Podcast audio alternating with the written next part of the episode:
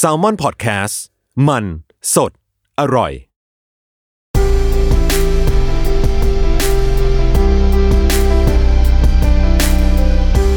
อินเอียร์พ็อกเก็ตบุ๊กหลับตาฟังหนังสือ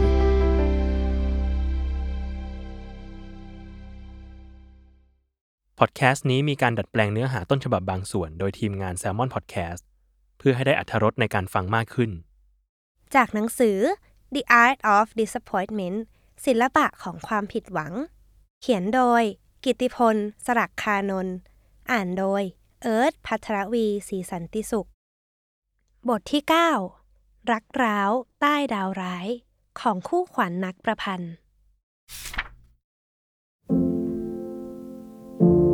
คุณเขียนโดยทำให้ผมหยุดเขียนไม่ได้ ดังนั้น คุณต้องเลิกเขียน ทั้งหมดมันเป็นเรื่องเดียวกัน ผมต้องเสียสละตัวเองเพื่อคุณ และคุณต้องเสียสละตัวเองเพื่อผม ด้วยการไม่เขียนนิยายอีกต่อไป F. Scott Fitzgerald โดยทั่วไปแล้ว คู่รักใต้ดาวร้าย หรือ star-crossed lovers มักหมายถึง คู่ที่ถึงแม้จะรักมั่นผูกพันกันมากเพียงใด แต่ก็มีอุปสรรคขัดขวางให้ความรักนั้น ไม่สามารถสมหวังเป็นจริงได้ กระทั่งอาจเคราะห์ร้ายรุนแรง จนทำลายชีวิตคนทั้งสอง ให้พังพินาศลง อย่างตำนานความรักของโรมิโอกับจูเลียตที่เราน่าจะรู้จักเป็นอย่างดีทว่าในหลายกรณี คู่รักใต้ดาวร้าย ได้กินความถึงคนรักที่มีชะตาให้ขัดแย้งกันเอง แทนที่จะส่งเสริมกัน ความรุ่งโรจน์ของคนหนึ่ง กลับพร่าผลาญชีวิตอีกชีวิตหนึ่ง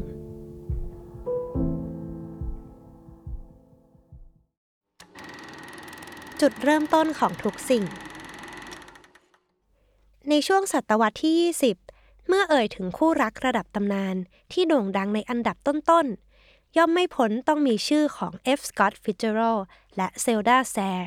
ติดอยู่ในโผอย่างแน่นอน ย้อนกลับไปทศวรรษที่ 1920 ถึง 1930 ฟิเจอรัลและเซลดาคือคู่ขวัญแห่งยุคแจ๊ส มีภาพปรากฏบนหน้านิตยสารและหนังสือพิมพ์ต่างๆ อย่างที่ไม่มีนักประพันธ์ หรือคนในแวดวงวรรณกรรมเคยเป็นมาก่อน โดยความโด่งดังของพวกเขาทำให้ชีวิตส่วนตัว กลายเป็นเรื่องสนใจไม่แพ้นวนิยาย หรือเรื่องสั้นที่พวกเขาเขียนฟิเจอรัลพบเซลดาครั้งแรกในเดือนกรกฎาคม ปี 1918 ระหว่างฝ่ายชายเข้าฝึกทหารที่ค่ายเชอริแดน เพื่อเตรียมตัวไปร่วมรบในสงครามโลกครั้งที่หนึ่งท่ามกลางงานเลี้ยงสังสรรค์ที่จัดขึ้น เพื่อเป็นขวัญกำลังใจทหาร เด็กสาวอายุ 18 ปี ผู้สวยที่สุดในเมืองมอนโกเมอรี รัฐอลาบามา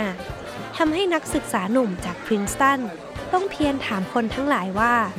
เธอที่กำลังวาดลวดลายบนฟลอเต้นรำนี้คือใครกัน จากค่ำคืนนั้น ฟิตเจอรัลพยายามหาทางติดต่อพูดคุยกับเธอ ผ่านทั้งทางจดหมายและการนัดพบ เขาบอกเล่าโครงการชีวิตที่อยากเป็นนักเขียนผู้โด่งดัง ส่งต้นฉบับบทแรก ๆ ของ This Side of Paradise ให้เธออ่าน มีการแก้ไขปรับเปลี่ยนตัวละครโรซาลินด์ คอนเนจให้เข้ากับตัวตนของเซลดาไม่เพียงเท่านั้นยังนำเรื่องเล่าและบันทึกของเธอ มาประกอบเข้าไปในเรื่องราวอีกด้วย เซลดาจึงไม่เป็นเพียงแค่เทพีศิลป์ของฟิตซ์เจอรัลด์แต่ยังเป็นวัตถุดิบสำคัญในการสร้างสรรค์นวนิยายเล่มแรกของเขา ชัดเจนว่า หลังจากนั้นไม่นานเขาก็ตกหลุมรักเซลดาหัวปากหัวปั๊มทว่าระหว่างการคบหากันนั้น ฝ่ายหญิงก็ยังคงไปไหนมาไหนกับผู้ชายอื่นโดยตลอด ฟิตเจอรัลเริ่มตระหนักได้ว่า นี่คือราคาที่ต้องจ่ายให้กับการคบสาวงามบ้านใต้ผู้โด่งดัง ถึงแม้ความสัมพันธ์ระหว่างเขากับเธอ จะเป็นไปแบบเคลือบแคลงผสมความหวาดระแวง ดังเช่นฟิเจอรัลกลัวว่าเซลดาจะเป็นสาวรอบจัดที่มีประสบการณ์ทางเพศมาอย่างโชคโชน ถึงขนาดต้องเขียนไปเล่าให้เอ็ดมันวิลสัน นักเขียนชาวอเมริกัน ขณะยังเป็นนักศึกษาร่วมสถาบันพรินสตันว่า ความสัมพันธ์ระหว่างเขากับเซลดาไม่น่าจะพัฒนาไปถึงขั้นแต่งงานได้ แต่การหมายมั่นของคนทั้งสอง ก็ยังเกิดขึ้น ในช่วงเดือนมีนาคม ปี 1919 อยู่ดี เมื่อฟิตเจอรัลส่งแหวนเพชรของแม่ให้เซลดาทางไปรษณีย์ทั้งที่ไม่มีใครรู้เลยว่า เธอได้บอกเล่าให้บิดา ผู้พิพากษาเคร่งศาสนา ซึ่งตั้งแง่กับพฤติกรรมกินดื่ม และความฝันจะเป็นนักประพันธ์ของฟิตเจอรัลหรือไม่อย่างใด แต่เธอก็ยังสวมแหวนวงนั้นออกงาน แม้จะรู้สึกลึกๆว่า การมีแหวนเล็กๆ ผูกไว้บนนิ้วนางข้างซ้าย ทำให้ชีวิตของเธอเปลี่ยนแปลงไปจากเดิมมากมาย และยังมีเหตุการณ์พิสดารที่ควรต้องบันทึกไว้ตรงนี้คือ ช่วงที่เซลดามั่นหมายกับฟิตเจอรัลแล้ว เธอก็ยังออกไปสังสรรค์เที่ยวเล่นกับชายหนุ่มคนอื่น ซึ่งมีคนหนึ่งได้มอบเข็มกลัดเพชรให้เป็นของกำนัน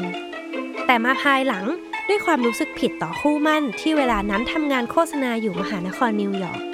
เธอจึงเขียนจดหมายแนบเข็มกลัดคืนกลับไปให้ชายหนุ่ม ซึ่งโชคร้ายว่าจ่าหน้าซองไปจนถึงฟิตซ์เจอรัลด์ส่วนจดหมายที่เธอเขียนถึงฟิตซ์เจอรัลด์กลับส่งไปถึงชายหนุ่มเจ้าของเข็มกลัดแทน เช่นเดียวกับผู้ชายส่วนใหญ่ที่ตระหนักได้ว่า เหตุบังเอิญนี้เป็นวิกฤตการณ์ที่บอกให้ตนเองต้องทำอะไรบางอย่าง ฟิตซ์เจอรัลด์เลือกการแต่งงาน แต่กลายเป็นว่า จังหวะรุกหนนี้กลับทำให้เซลดาเตลิดหนี คือไม่เพียงปฏิเสธ แต่ยังขอถอนหมั้น เพราะเริ่มเห็นคล้อยตามบิดาว่า ชายคนนี้ไม่น่ามีอนาคตที่ดีพอจะเลี้ยงดูอุ้มชูเธอได้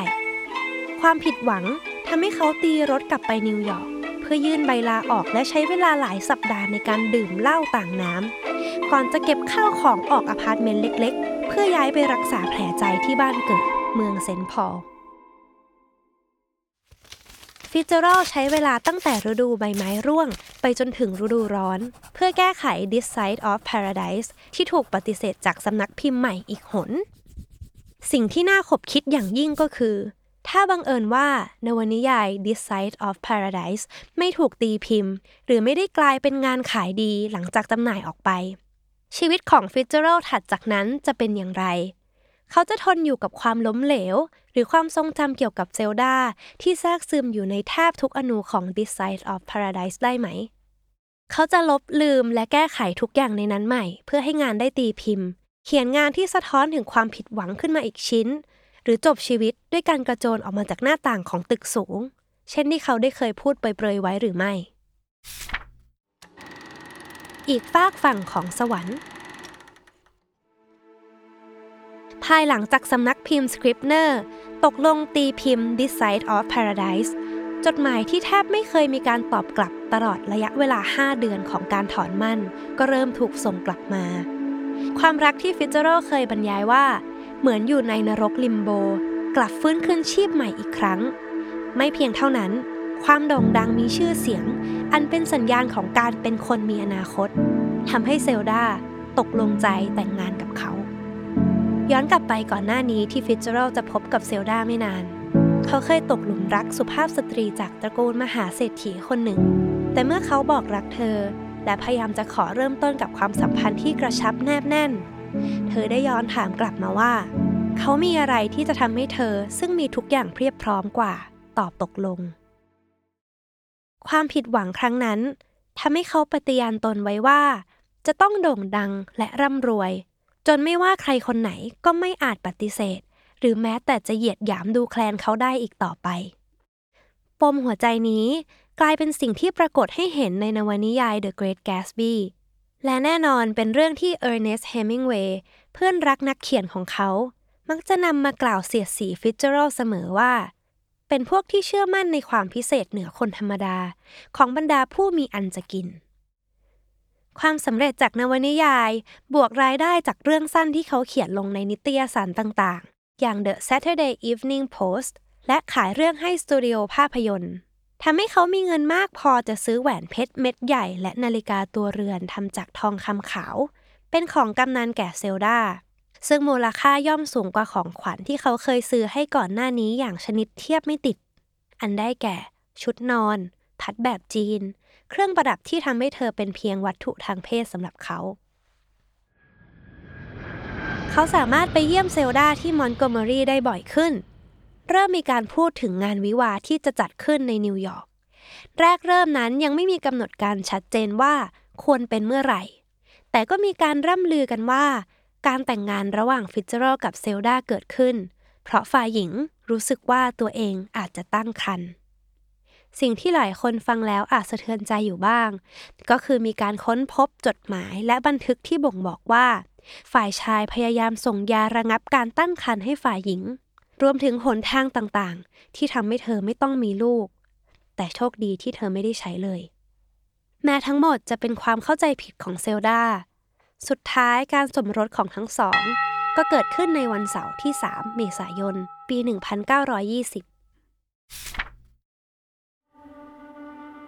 จะเรียกว่าเป็นความโง่เง่าเห็นแก่ตัวของฝ่ายชายก็เป็นได้ ที่ภายหลังจากงานวิวา กระบวนการเปลี่ยนแปลงโฉมงามบ้านใต้ ให้กลายเป็นหญิงสาวผู้เฉิดฉาย ก็เริ่มต้นขึ้นในทันทีฟิเจอรัลพยายามเข้าไปกำหนดและควบคุมชีวิตของเซลดา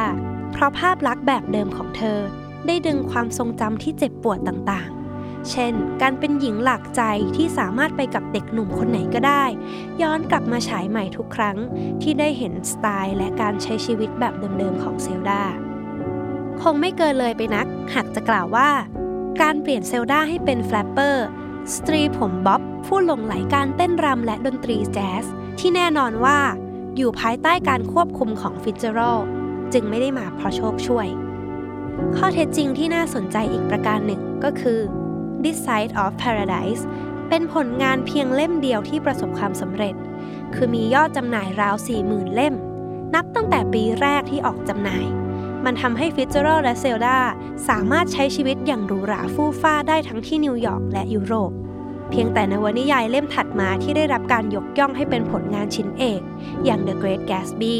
ก็เป็นงานขายไม่ดีที่เริ่มมาโด่งดังภายหลังจากที่ฟิ t เจอรัลเสียชีวิตไปแล้ว ความสำเร็จสูงสุดของฟิ t เจอรัลจึงแลดูเหมือนถูกจำกัดไว้ที่นวนิยายเล่มแรก ชีวิตภายหลังการแต่งงาน และมีสกอตตี้ลูกสาวเพียงหนึ่งเดียวของเขา เหมือนจะค่อยๆ ดิ่งต่ำลงตำนานของคู่รักใต้ดาวร้าย ถูกขยายจากสองแหล่งข้อมูล แหล่งแรกมาจากกลุ่มที่มองว่าเซลดาคือเหตุผลที่ทำให้ฟิ t เจอรัลไม่ได้ทำงานสำคัญ ต้องเพียรเขียนเรื่องสั้นลงตามหน้านิตยสาร เพื่อหาเงินมาเลี้ยงดูอุ้มชูภรรยา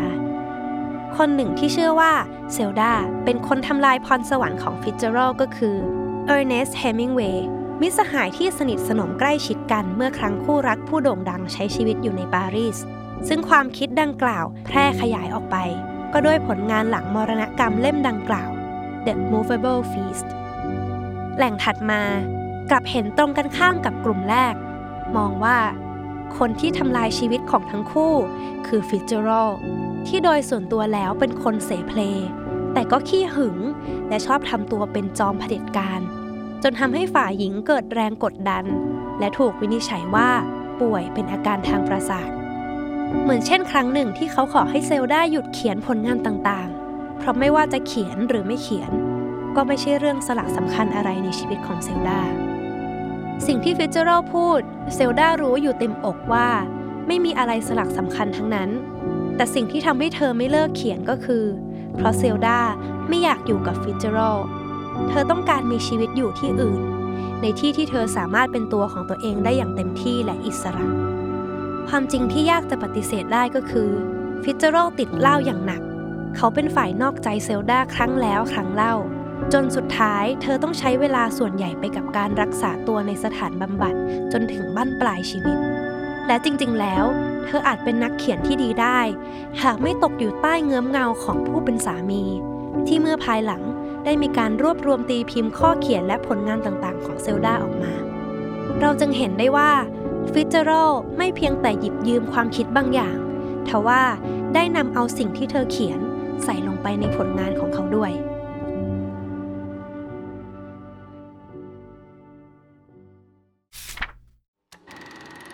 จุดจบของทุกอย่าง เช่นเดียวกับเพื่อนนักเขียนจำนวนมาก ที่เลือกงานเขียนและแก้ไขบทภาพยนตร์เพื่ออย่างชีพ ในช่วงทศวรรษที่ 1930 ฟิตเจอรัลทำงานให้กับสตูดิโอภาพยนตร์ฮอลลีวูดในฐานะของนักเขียน ผู้เคยเป็นดาวรุ่งของวงการ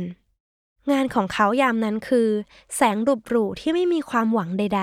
ๆ แต่เมื่อพิจารณาจากรายได้จะเห็นว่า ฟิตเจอรัลทำเงินได้ไม่น้อยไปกว่าช่วงก่อนหน้า ที่เขามีเรื่องสั้นตีพิมพ์อย่างต่อเนื่อง เพียงแต่เรื่องสั้นที่เขาเขียนในช่วงเวลานี้ มักถูกประเมินจากบรรณาธิการต่างๆ ว่า ต่ำกว่ามาตรฐาน และมักถูกปฏิเสธ อย่างไรก็ตาม การทำงานในแวดวงภาพยนตร์ ก็ทำให้เขาห่างเหินจากเซลดาจนแทบเรียกได้ว่าตัดขาดจากเธอเกือบจะสิ้นเชิง ในช่วงปลายของทศวรรษที่ 1930 เขามีสัมพันธ์กับคอลัมนิสต์คนดัง นามว่าเชล่าแกรม ก่อนที่เขาจะเสียชีวิตด้วยโรคหัวใจกำเริบในปี 1940 พิธีฝังศพของฟิตเจอรัลจัดขึ้นอย่างเงียบเหงา มีแขกไม่เกิน 20 คน หนึ่งในนั้นคือแม็กซ์เวลล์เพอร์กินส์บรรณาธิการของเขา และสกอตตี้ลูกสาวในวัย 19 ปี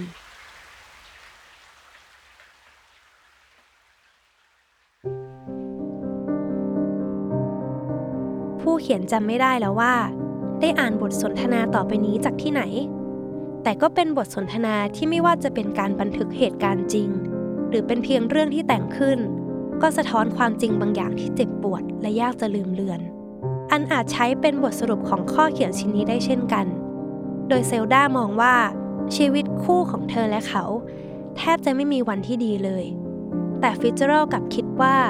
มีแต่คนอิจฉาชีวิตคู่ของพวกเขา ซึ่งเซลดาจบบทสนทนานี้กับฟิตเจอรัลได้อย่างน่าคิดว่า หรือพวกเราจะเป็นเพียงแค่นักแสดงที่เล่นได้เก่งก็เท่านั้นเอง